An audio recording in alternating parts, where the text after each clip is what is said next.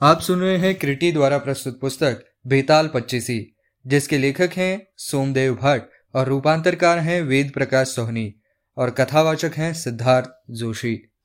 सोलवा बेताल, जीमुत वाहन की कथा। शिशंपा वृक्ष के पास पहुंचकर विक्रमादित्य ने वृक्ष से बेताल को उतारा और पहले की ही तरह उसे कंधे पर डालकर मौन भाव से अपने गंतव्य की ओर चल पड़ा। रास्ते में फिर मौन भंग करते हुए बेताल ने कहा राजन, इस बार मैं तुम्हें एक और दिलचस्प कथा सुनाता हूँ, पर शर्त वही रहेगी। राजा ने सहमति जताने पर बेताल ने इस बार यह कथा सुनाई। बहुत पहले हिमवान पर्वत पर कंचनपुर नाम का एक नगर था। उस नगर का स्वामी जीमूत केतु नामक एक पराक्रमी राजा था। राजा के महल के उद्यान में उसके पूर्वजों द्वारा देवताओं से प्राप्त हुआ एक कल्प वृक्ष था। जो उसके समस्त मनोकामनाएँ पूर्ण करता था। उस देव वृक्ष के कारण राजा को धन धान्य ऐश्वर्य व वैभव की कोई कमी नहीं रहती थी। वह उस कल्प वृक्ष की कृपा से ही राजा को जीमुत वाहन नाम का एक पुत्र पैदा हुआ था, जो अब युवावस्था में प्रवेश कर चुका था। जीमुत वाहन बहुत दानी था, वह समस्त प्राणियों पर दया भाव भी रखता था, एवं गुरुजनों की सेवा के लिए सदैव तत्पर रहता था। जीमुत वाहन क्योंकि बोधिसत्व के अश से पैदा हुआ था, अतः उसे अपने पूर्व जन्म का वृत्तांत भी ज्ञात था। कुछ समय बाद जीमुत केतु ने उसे अपना युवराज घोषित कर दिया। प्रजा अपने युवराज को पाकर बहुत खुश हुई। एक दिन राजा के मंत्री ने आकर युवराज जीमुत वाहन से कहा, युवराज, यह धन्य, धान्य, यह ऐश्वर्य सब कुछ कल्प वृक्ष के कारण ही है। अतः अपने कुल एवं प्रजा की समृद्धि के लिए इस देव वृक्ष का सम्मान करना आप कभी मत भूलना। यह अजेय है। देवराज इंद्र भी इसका महत्ता को स्वीकार करते हैं। युवराज जीमुत वाहन ने वैसा ही करने का वचन दिया। उसने मन ही मन सोचा, मेरे पूर्वजों ने इस देव वृक्ष का उचित लाभ नहीं उठाया है। उन्होंने केवल इससे साधारण स्वार्थ की याचना करके उसे स्वयं तक ही सीमित रखा। इससे न केवल उनका, यानी कि पूर्वजों का, अपितु इस महात्मा वृक्ष का स्थान बहुत छोटा कर दिया है। अखिल संसार में और भी तो मानव रहते हैं। इस देव वृक्ष का उपयोग समस्त प्राणी मात्र के कल्याण के लिए ही होना चाहिए। ऐसा सोचकर वह अपने पिता के पास पहुँचा और बोला, पिताश्री, यह तो आप जानते हैं कि इस संसार सागर में शरीर के साथ ही समस्त वस्तुएँ लहरों की झलक के समान चंचल है। संध्या, बिजली और लक्ष्मी तो विशेष रूप से क्षणस्थायी हैं। देखते ही देखते मिट जाने वाली हैं। इन्हें कब किसी ने स्थिर रहते देखा है? पिताश्री, इस संसार में एकमात्र परोपकार ही चिरस्थायी है, जो धैर्य और यश का जन्मदाता है, तथा युगों तक उसका साक्षी बना रहता है। तब फिर ऐसे क्षणिक सुखों के लिए हमने ऐसे देवतुल्य परोपकारी वृक्ष को व्यर्थ ही क्यों रख छोड़ा है? जरा सोचिए पिताश्री, जिन हमारे पूर्वजों ने इसे मेरा है मेरा है कहते हुए रख छोड़ा था, आज वे कहाँ हैं? जबकि वह परोपकारी वृक्ष आज भी मौजूद है। तुम कहना क्या चाहते हो पुत्र? जीमुत वाहन की बात सुनकर उसके पिता ने भ्रमित होकर पूछा। इस पर जीमुत वाहन ने कहा, पिताश्री, यदि आपकी आज्ञा हो तो मैं मनोरथ पूर्ण करने वाले इस देव वृक्ष का उपयोग परोपकार की फल सिद्धि के लिए कर लू। पुत्र की इच्छा जानकर जीमुत केतु ने ऐसा करने की आज्ञा प्रदान कर दी। जब जीमुत वाहन ने उस कल्प वृक्ष के समीप जाकर कहा, हे देव, तुमने हमारे पूर्वजों की सभी मनोकामनाएँ पूरी की हैं, लेकिन मेरी भी मात्र एक मनोकामना पूरी कर दो। कुछ ऐसा करो जिससे मैं इस पृथ्वी को दरिद्रता रहित देख सकूँ। जाओ, तुम्हारा कल्याण हो। मैं धन की इच्छा रखने वालों के लिए तुम्हारा विसर्जन करता हूँ। युवराज ने हाथ जोड़कर जब यह कहा तो वृक्ष से आवाज़ आई। तुम धन्य हो राजकुमार। तुम्हारे त्याग की मैं सराहना करता हूँ। तुम्हारे पूर्वज मुझे देवताओं से मांग कर लाए थे, इसलिए मैं अब तक वचनबद्ध था। अब तुमने मेरा त्याग कर दिया है तो अब मैं जाता हूँ। तुम्हारा कल्याण हो। पलभर बाद ही वह वृक्ष आकाश में उड़ गया और उसने पृथ्वी पर इतना धन बरसाया कि वहाँ कोई भी गरीब नहीं रहा। जीमुत वाहन के ऐसा करने से उसका यश तीनों लोकों में फैल गया। लोग उसके नाम की जय जयकार करने लगे। लेकिन जेमुत वाहन का कल्प वृक्ष को विसर्जित करना उसके बंधु बांधुओं को रास नहीं आया। वे लोग इससे ईर्ष्या करने लगे। उन्होंने एकत्र होकर सोचा कि विपत्तियों का नाश करने वाला कल्प वृक्ष तो अब उनके पास नहीं रहा। उसे तो जीमुत वाहन ने लोक कल्याण के लिए दे डाला। अतः अब कंचनपुर पर सहज ही अधिकार किया जा सकता है। ऐसा सोचकर कंचनपुर को अधिकार में लेने के लिए युद्ध की तैयारियाँ होने लगी। यह देखकर जीमुत वाहन ने अपने पिता से कहा, पिताश्री, मैं आपके शौर्य को भली प्रकार जानता हूँ। विश्व में ऐसा कौन है जो शूरता में आपका सामना कर सके? किंतु सगे संबंधियों को मारकर इस पापमय और नशवान शरीर से राज सुख का उपभोग करना सर्वथा अनुचित है। अतः हमें स्वेच्छा से इस राज्य को त्याग कर कहीं अन्यत्र चल देना चाहिए। इस पर उसके पिता ने कहा, पुत्र, मैं तो तुम्हारे लिए ही इस राज्य की कामना करता था। जब तुम स्वयं ही इसके त्याग की बात कर रहे हो तो मुझे राज्य का प्रलोभन कैसे हो सकता है? अतः जैसा तुम उचित समझो, वैसा ही करो। इस प्रकार जीमुत वाहन अपना राज्य छोड़कर अपने माता पिता को साथ लेकर मलय पर्वत पर चला गया और चंदन वन से ढके हुए एक झरने के पास वाली कदरा में आश्रम बनाकर रहने लगा। वहाँ विश्वावसु नाम के सिद्धों के राजा रहते थे। उनके पुत्र मित्रावसु से जीमुत वाहन की मित्रता हो गई। एक बार घूमता फिरता जीमुत वाहन उपवन में स्थित भवानी गौरी का मंदिर देखने के लिए गया। वहाँ उसने सखियों सहित एक उत्तम कन्या को देखा। जो भगवती गौरी को प्रसन्न करने के लिए वीणा बजा रही थी। उस अप्सराओं को भी मात देने वाली कन्या का रूप सौंदर्य देखकर जीमुत वाहन ठगा सा रह गया। पहली ही निगाह में उस तनवेगी यानी कि सुकुमारी ने उसका हृदय चुरा लिया। वह कन्या भी कामदेव जैसे सुंदर जीमुत वाहन को देखकर उस पर मोहित हो गई। वह एक टक उसी ओर देखने लगी, जिससे उसकी वीणा भी विकल आलाप करने लगी। अनंतर जीमुत वाहन ने उसकी एक सखी से उस कन्या का नाम और उसका वंश पूछा। कन्या की सखी ने बताया कि उसका नाम मलयवती है और वह सिद्धों के राजा विश्वावसु की पुत्री तथा मित्रावसु की वहन है। तब उस सखी ने जीमुत वाहन से उसका नाम एवं वंश पूछा। यह जानने पर कि जीमुत वाहन विद्याधरों का राजा है, उसे बहुत खुशी हुई।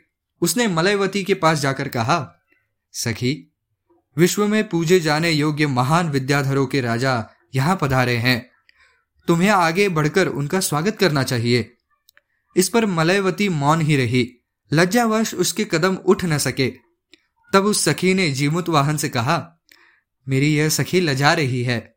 अतः आप मुझसे ही यह सत्कार ग्रहण करें। ऐसा कहकर उसने एक पुष्पमाला जीमुत वाहन के गले में पहना दी। तभी एक दासी ने उस सिद्ध कन्या के पास आकर बताया राजकुमारी, आपकी माताजी आपको याद कर रही हैं। चलिए, विलंब मत कीजिए। तब मलयवती अनमने से भाव से जीमुत वाहन की ओर देखती हुई वहाँ से चल पड़ी। उसके कदमों से ऐसा लग रहा था जैसे जीमुत वाहन के पास से वह विश्व शता में जा रही हो। जीमुत वाहन भी अपने आश्रम को लौट गया। उसका भी मन मलयवती में रमा हुआ था। घर आकर मलयवती अपनी माता से मिली और फिर अपने कक्ष में जाकर शैया पर गिर पड़ी। उसके हृदय में कामाग्नि जल रही थी। उसकी आँखों में आँसू आ गए। उसकी सखियों ने उसके संताप से भरे सारे शरीर पर चंदन का लेप लगाया और कमल के पत्थों से पंखा जला। फिर भी न तो वह सखियों की गोद में और न भूमि पर सोकर चैन पा सकी। रात भर वह तड़पती रही। लज्जा के भय से उसने किसी दूत को भी जीमुत वाहन के पास नहीं भेजा। उसके जीवन की आशा टूट सी रही थी। उधर कामाग्नि से पीड़ित जीमुत वाहन का भी लगभग वैसा ही हाल था। वह भी रात मुश्किल से व्यतीत कर सका। सुबह होने पर वह फिर से गौरी के मंदिर में पहुँचा, जहाँ उसने मलयवती को देखा। उसका मित्र मुनि कुमार भी उसके पीछे पीछे आया और उसे काम ज्वाला से विहल देखकर आश्वासन देने लगा। उसने पाया कि मलयवती भी वहाँ उपस्थित थी। मुनि कुमार के आश्वासन पर उस सिद्ध कन्या की ओर बढ़ा, जो उसकी तरफ़ ही निहार रही थी।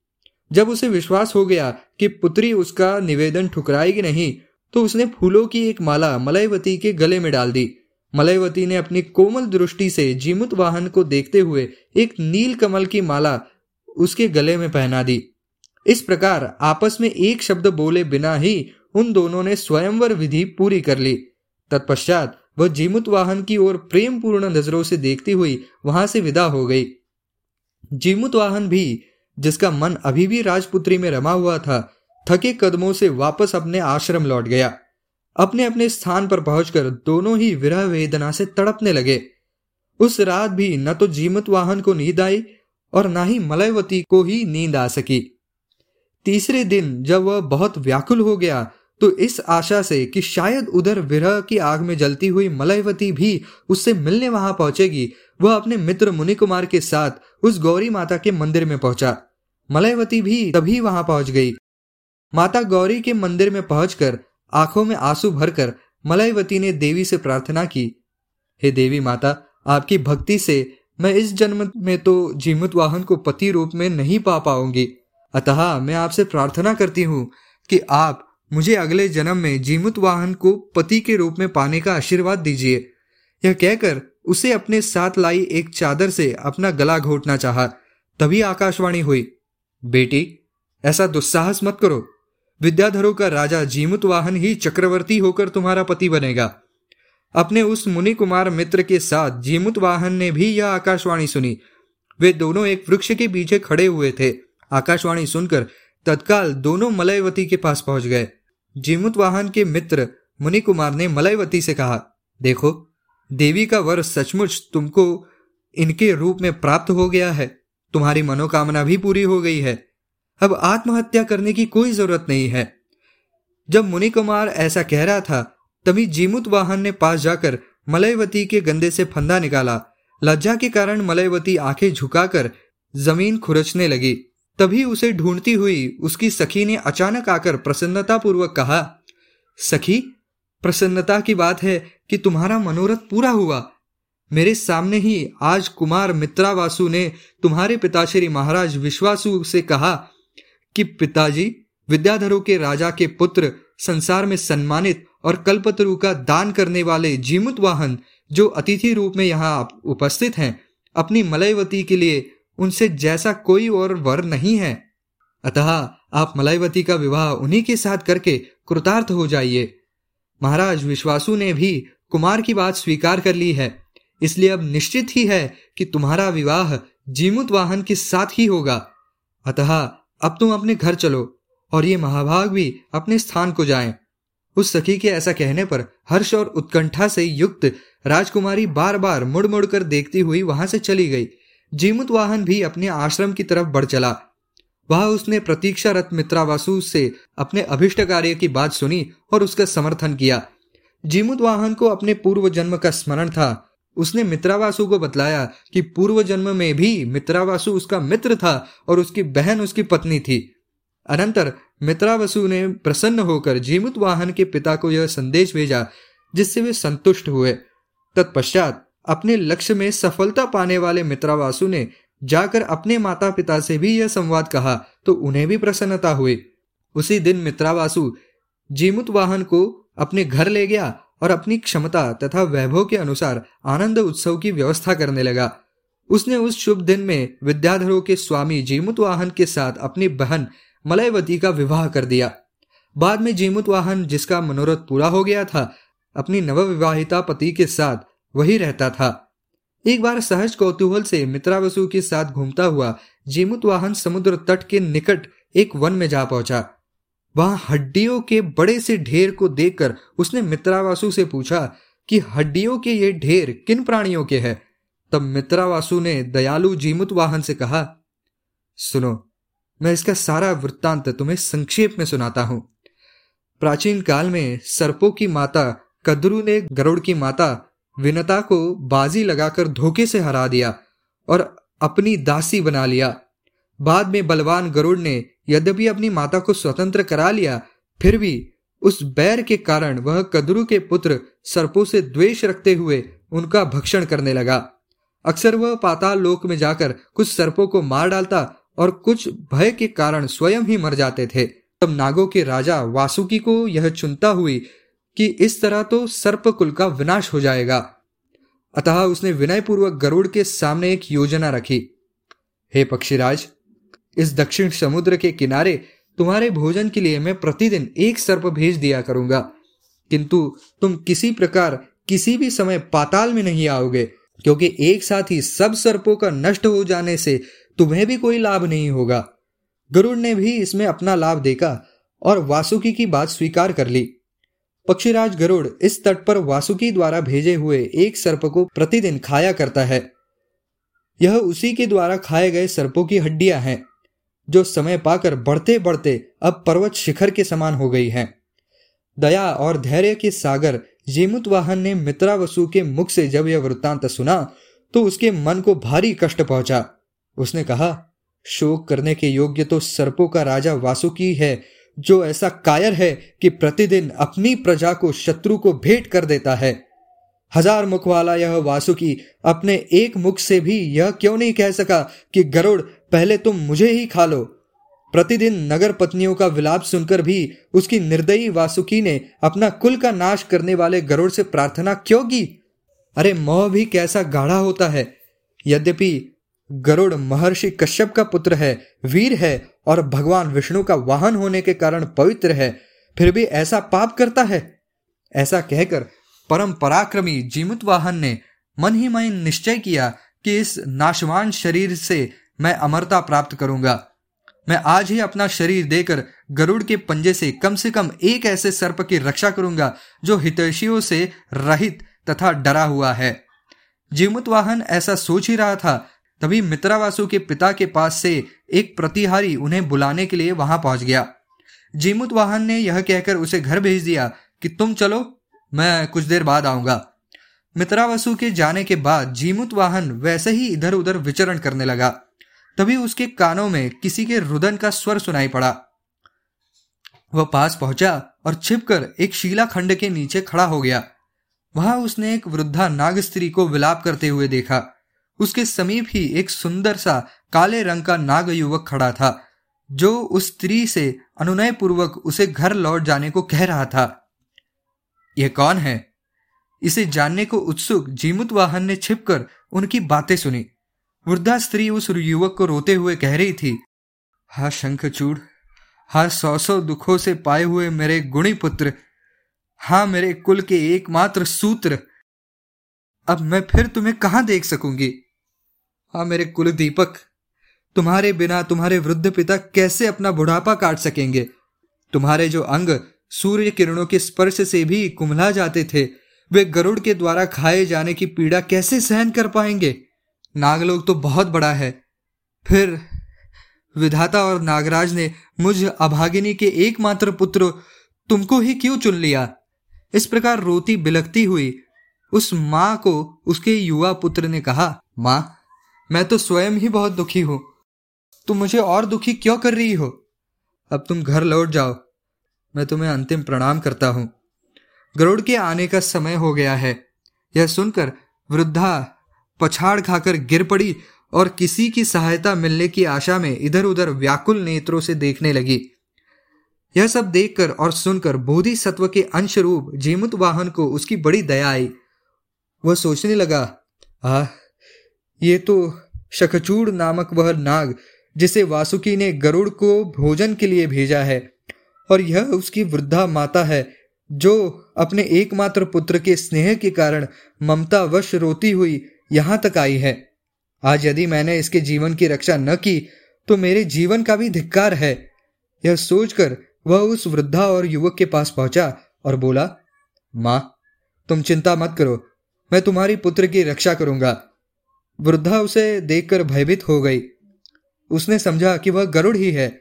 ऐसा विचार कर उसने कातर स्वर में जीमुत वाहन से कहा, गरुड़, मेहरबानी करके तुम मुझे खा लो, किंतु मेरे पुत्र का जीवन बख्श दो। तब शंखचूड़ ने अपनी माता को धीरज दिया, माँ, तुम डरो मत, यह गरुड़ नहीं है। कहा चंद्रमा के समान आनंद लेने वाले ये महापुरुष और कहा वह नागभक्षी गरुड़? शंखचूड़ के ऐसा कहने पर जीमुत वाहन ने कहा, माँ, तुम घबराओ नहीं, मैं एक विद्याधर हूँ। तुम्हारे पुत्र की रक्षा के लिए यहाँ आया हूँ। उस मूर्ख गरुड़ को मैं अपना शरीर समर्पित कर दूँगा। तुम अपने पुत्र के साथ घर लौट जाओ। यह सुनकर वृद्धा ने कहा, ऐसा मत कहो, तुम भी मेरे पुत्र के समान ही हो। तुमने मेरे पुत्र की जगह अपना बलिदान देने की बात कहकर मुझ पर बहुत कृपा की है।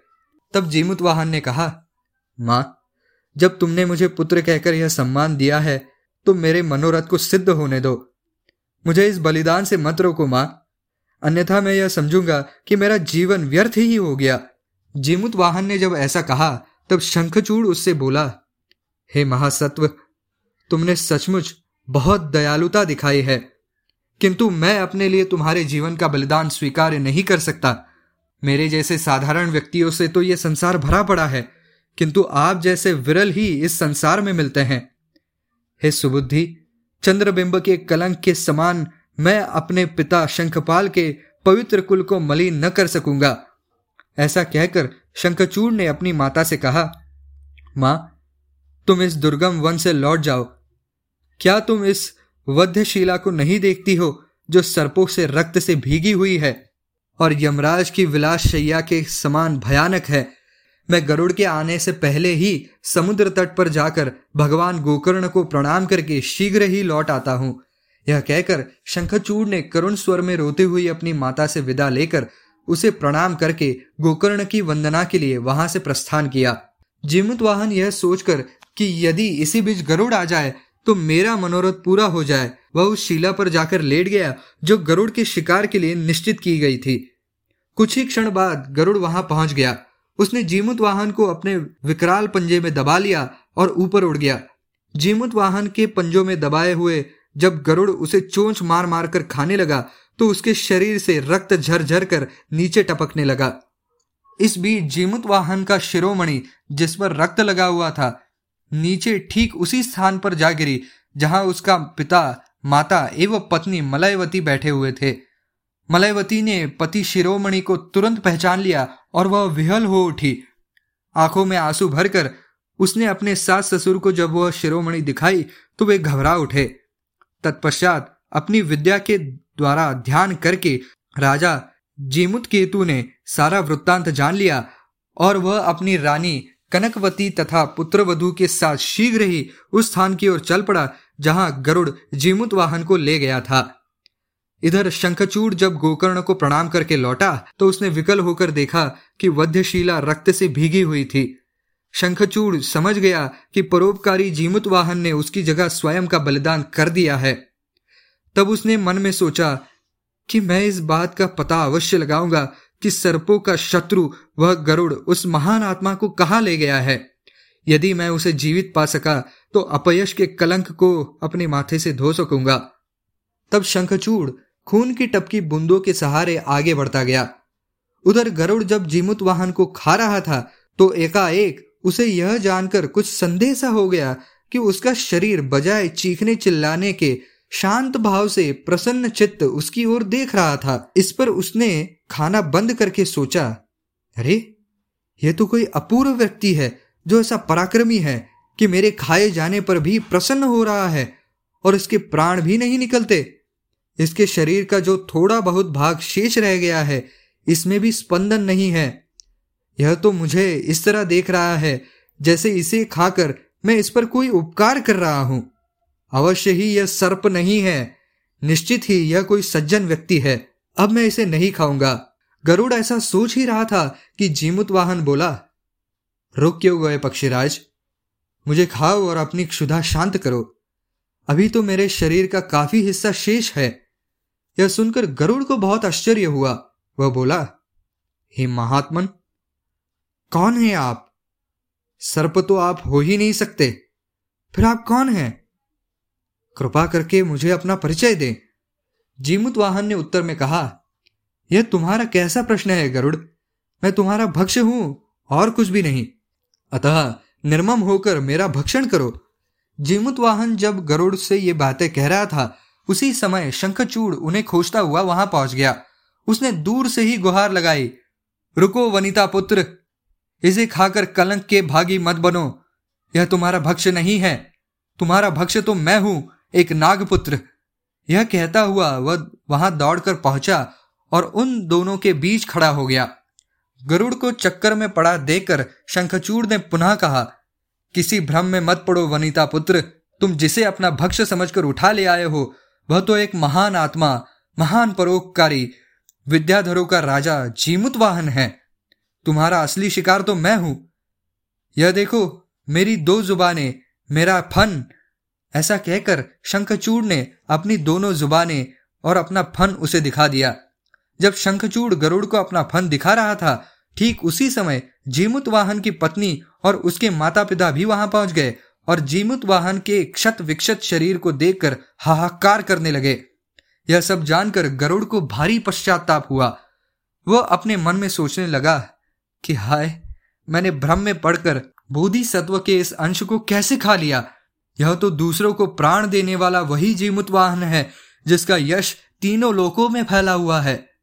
अतः अब यदि उसकी मृत्यु हो गई तो मुझ पापी को अग्नि में प्रवेश करना पड़ेगा, क्योंकि अधर्म रूपी विष वृक्ष का फल पककर भी भला मीठा कैसे हो सकता है?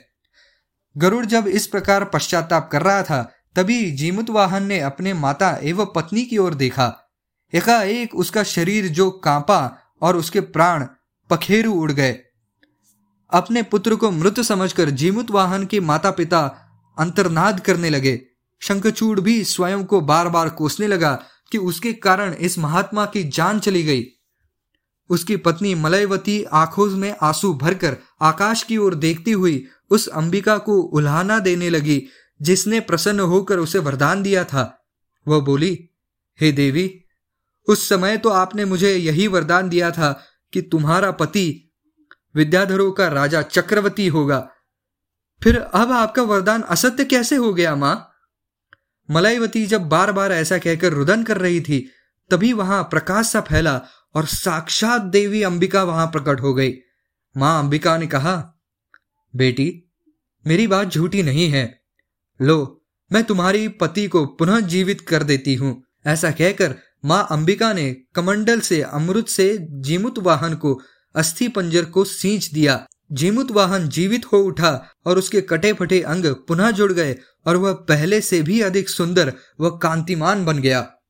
जीमुत वाहन ने तब देवी माँ को प्रणाम किया औरों ने भी उसका अनुसरण किया।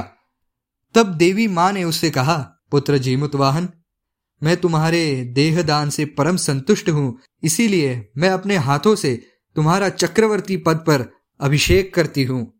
तुम एक कल्प तक विद्याधरों पर राज करोगे।